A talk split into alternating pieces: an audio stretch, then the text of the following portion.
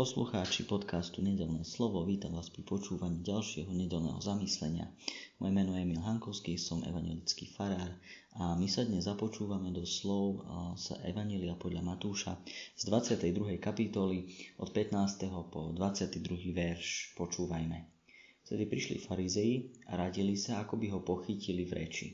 Poslali k nemu svojich učeníkov a Herodiánov a tí povedali, majstre, vieme, že si pravdivý a ceste Božej podľa pravdy učíš a nedbáš na nikoho, lebo nehľadíš na osobu človeka. Povedz nám teda, čo si myslíš. Slobodno platiť cisárovi daň a či nie? Ježiš prezrel ich zlomyselnosť a riekol, čo ma pokúšate pokryť si. Ukážte mi peniaz, ktorým sa platieva daň. A oni mu priniesli denár.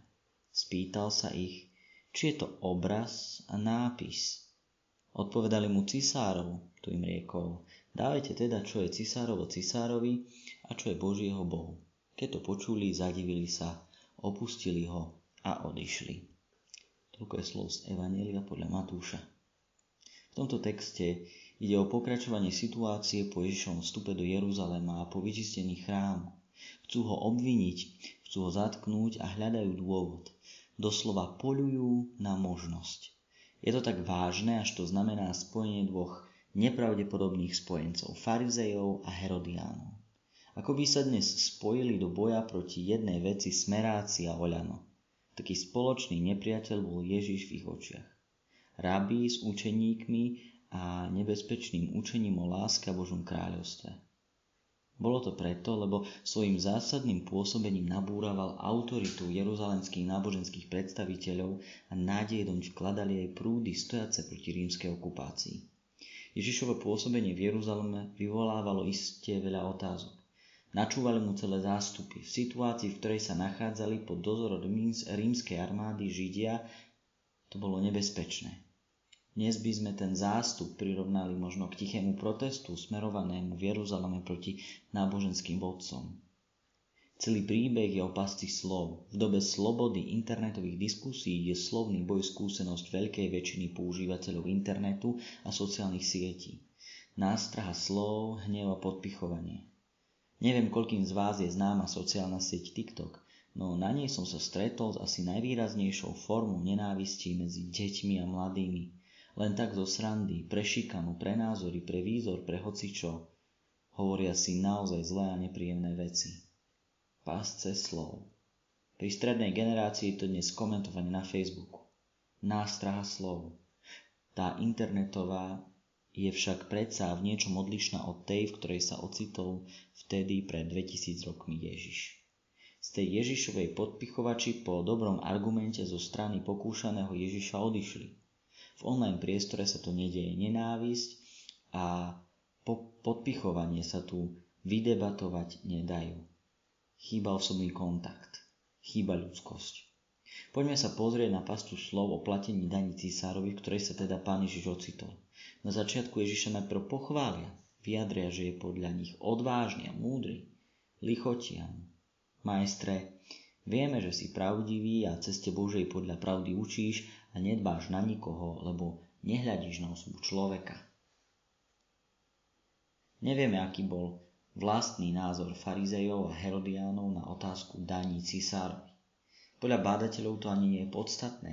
Nepýtali si Ježišovu podporu, chceli ho obviniť z poburovania proti Rímu. Otázka znela, poved nám teda, čo si myslíš, slobodno platiť cisárovi daň a či nie. Nebola to otázka, ktorú by sme anachronicky s dneškom mali chápať ako otázku na to, či platiť štátu dane alebo nie. Táto otázka sa pýta v duchu náboženského postoja Židov, či majú platiť dane Rímanom, keď zasľúbená zem, v ktorej žijú, je hospodinová a on dal trón potomkom Dávida. Rímania sú tu len okupanti. Ako Boží ľud predsa uznávame platením rímsku autoritu a či tú Božiu.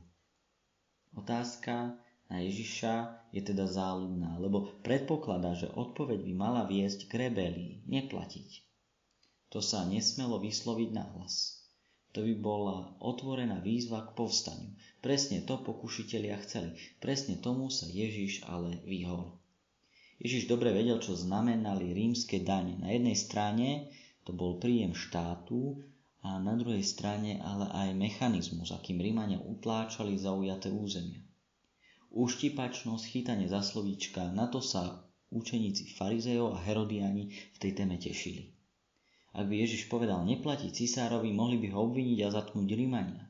Ak by povedal, že platí cisárovi, stratil by podporu širokej židovskej verejnosti, ktoré rímska okupácia prekážala a práve kvôli nej sa z nádejou mnohí utiekali k Ježišovi. Ježiš sa nedal vyprovokovať. Moderným jazykom neodpovedal s božským hnevom na prvý nepríjemný komentár. Snažil sa o rozumný argument a poukázanie na fakty. Čo ma pokúšate pokryť si?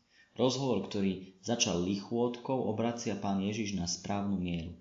Odhaluje ich úmysly. Božieho syna neradno pokúšať. Pokúšať sa ho v minulosti pokúšal aj diabol na púšti pred jeho verejným vystúpením a dostal svoju odpoveď. Nebudeš pokúšať pána svojho Boha. Odišiel s dlhým nosom. Ježiš pracuje s faktami. Berie do ruky peniaz a vyzýva ľudí, pozrite, čo na tej minci vidíte. Čí je to obraz a nápis? Odpovedali mu, cisár. Ježiš svoju odpoveď formuluje ako verejné vyhlásenie. Nie je v situácii, kedy v súkromí učí svojich učeníkov vážne otázky. Potrebuje odpovedať verejne, potrebuje označiť svoj postoj, ale nevyvolať zbytočné otázky. Jeho odpoveď v pokúšaní ale nemôžeme brať ako zdroj jedného a naivného interpretovania pre postoj kresťana k štátu. Určite to smieme brať ako bod do debaty, ale nie ako jediný. Ježiš tu hovorí, dávajte, čo je cisárovo cisárovi, čo je Božie Bohu. Ježišova odpoveď je trochu paródiou, ako by nevedel, čo je to za mincu, aspoň sa tak tvári. Pýta sa, čo je na tej minci, čo tam vidíte, čo sú to za písmenka písané inakšou rečou a inakším písmom, ako píšeme my, Židia dokonca zľava doprava. Či je to obraz na tej minci? Židia majú zákaz obrazovať Boha a postavy stóly. Veľa zobrazení sa v tej židovskej kultúre ne, nevyskytuje. A ani na minciach.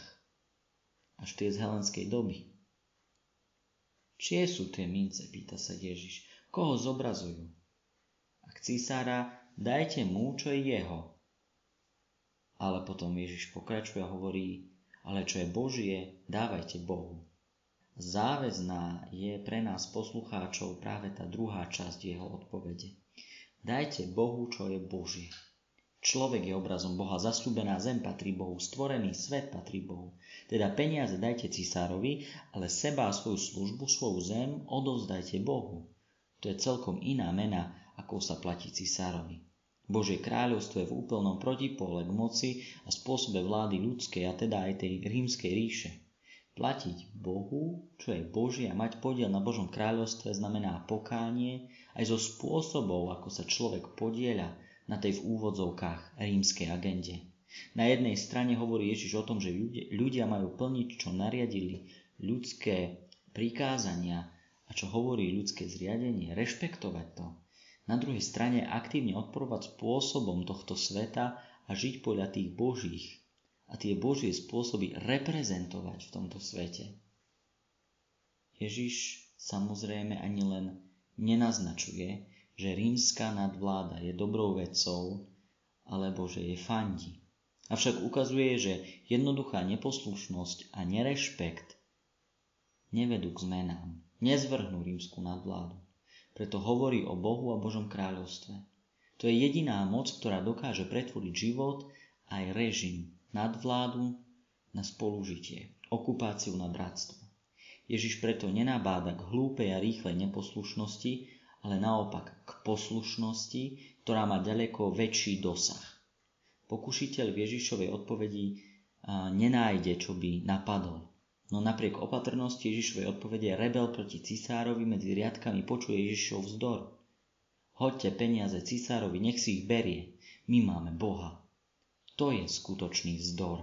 Vzdor, ktorý má jasný cieľ, dôvod aj význam. Vzdor, ktorý nemá niečo lepšie ako len samotné vzdorovanie, ani nemá zmysel a význam. lebo nakoniec vedie k zúfalstvu a v prípade Ježišovej doby k smrti.